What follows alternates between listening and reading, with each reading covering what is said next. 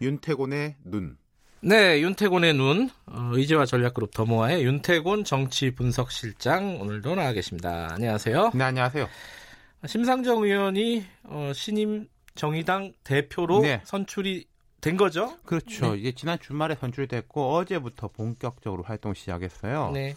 양경규 전 민주노총 공공연맹 위원장하고 경선을 했는데 뭐 예상했던 대로 압승을 했습니다. 압승이었죠. 예. 네. 하면서 이제 어제 일성이 대한민국을 대개조하라는 1,800만 촛불을 대표하는 정당으로 발돋움하겠다. 네. 이제 목표를 내세웠어요. 내년 총선이 있으니까 총선에서 20성 이상 확보하고 원내 교섭 단체로 도약하겠다. 이러면서 이제 승부도를 띄운 게 개방형 경선제 도입이에요. 음흠. 이게 진보 정당에서 매우 이례적인데. 음. 잠깐만 개방형 경선제라는 것도 궁금하고 그게 왜 승부수가 되는 것도 궁금합니다. 네. 아, 설명을 좀. 자, 심 대표가 5만 당원과 300만 지지자와 함께 반드시 승리하겠다 이렇게 밝혔는데 네. 이게 그게 무슨 말이냐면요. 쉽게 말해서 당원 아닌 사람도 경선 투표인단이 된다. 음흠. 이거예요. 네. 그러니까 당원뿐 아니라 일반 지지자가 모두 참여하는 개방형 경선제를 도입해서 공직 후보자를 선출하겠다. 이게 창당 이래 처음이에요. 아, 개방형 그래요? 경선제가. 어, 예.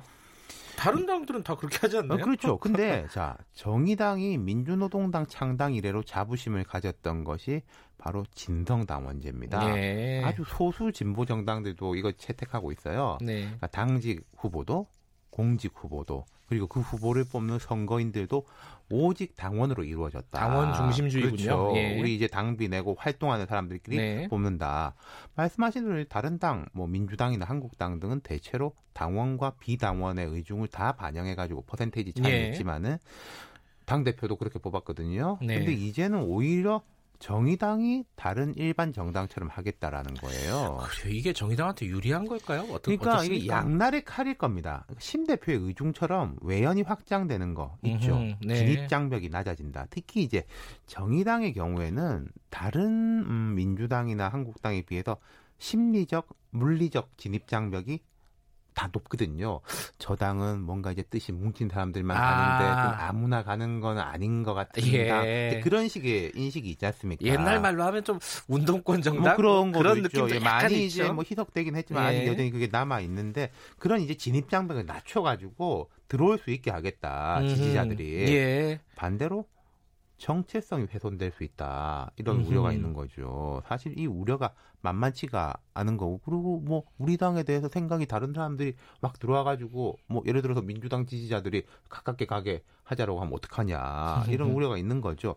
하지만 이제 심상정 대표가 워낙에 압도적인 표차로 당 대표에 당선이 됐고 당내 뭐 영향력 카리스마가 압도적이기 때문에 네. 강하게 추진해 나가는 거죠. 그렇군요. 이게 그 국민과의 관계에서의 정체성도 있는데, 근데 다른 당과의 관계에서의 정체성 문제도 있어요, 사실. 그렇죠. 자, 심 대표가 이제 어제 그제 계속 강조하고 있는 거 이정미 전 대표도 이야기하고 있는 게 우리를 더 이상 범여권이라고 부르지 마라. 아하. 이런 소리를 하고 있는데 그게 맞닿는 거예요. 그러니까 그런 지적들이 특히 보수 쪽에서는 있었죠. 뭐 민주당과 뭐가 크게 다르냐. 이중대론이죠, 예, 뭐 이중대론. 그런 거 아니겠습니까? 예. 심 대표가 이런 이야기를 했습니다. 자, 여당을 지원하는 정당은 어디에도 없다.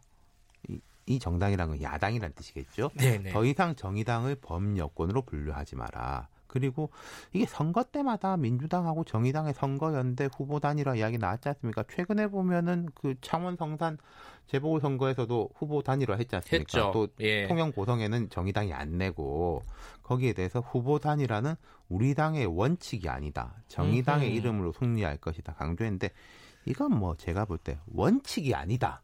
라는. 거니까 원칙 아니더라도 유연성은 또 선거 기간이 선거 되면 때마다 있긴 예, 있었는데, 그죠? 있는 거죠. 예.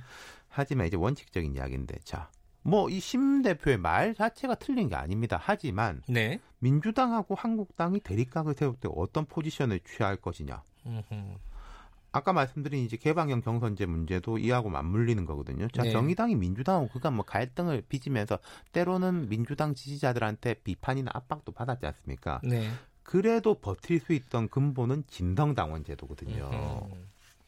하지만 개방형 경선제가 도입되고 이제 비당원들의 영향력이 커진다면 평소에는 큰 문제 없을 수 있겠지만은 민주당하고 한국당이 극한 대립을 빚을 때 정의당이 참 고통스러운 상황이 발생할 수도 있을 거예요. 이걸 심상정 대표가 모르지 않을 거예요. 왜 모르겠습니까? 예. 이게 민주노동당 창당 이래로 제일 고질적 과제 중에 하나였어요. 네. 근데 이제 심 대표는 이 문제를 이번에 풀지 못하면 안 된다 이렇게 음. 생각한 것 같고 그래서 모험수를 던진 건데 이제 계속 부딪힐 겁니다. 앞서 말했던 정경도 국방부 장관 뭐 해임 건의안에 대해 가지고도 입장을 내야 되는 것이고 그렇죠. 이쪽 편이냐 저쪽 편이냐 선택지가 오는 거죠.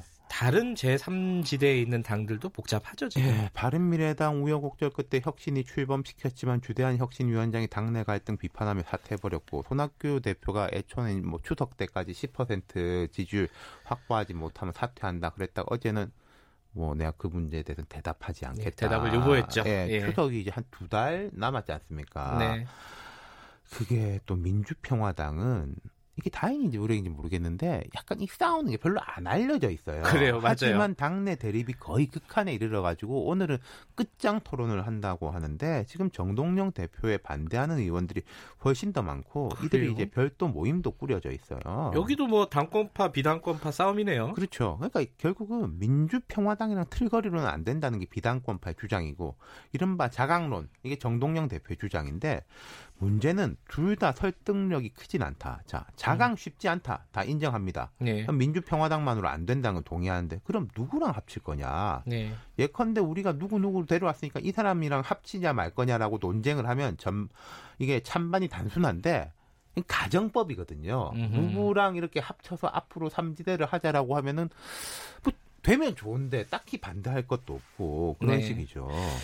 야, 이 제3시대가 정체성 문제 때문에 참 어렵습니다. 그러니까 지금 민주당하고 한국당이 대립을 하면서도 계속 자기 지지층들은 결집시키잖아요. 네. 그러면서 중간지대가 점점 사라지고 물론 정의당하고 나머지 정당하고는 이제 뭐 차이가 있습니다만은 다 쉽지 않은 상황 총선까지 좀 악정고투가 이어질 것 같아요. 알겠습니다. 오늘 말씀 잘 들었습니다. 감사합니다. 윤태곤 정치분석실장이었고요. 2부는 여기까지입니다. 잠시 후 3부에서 뵐게요.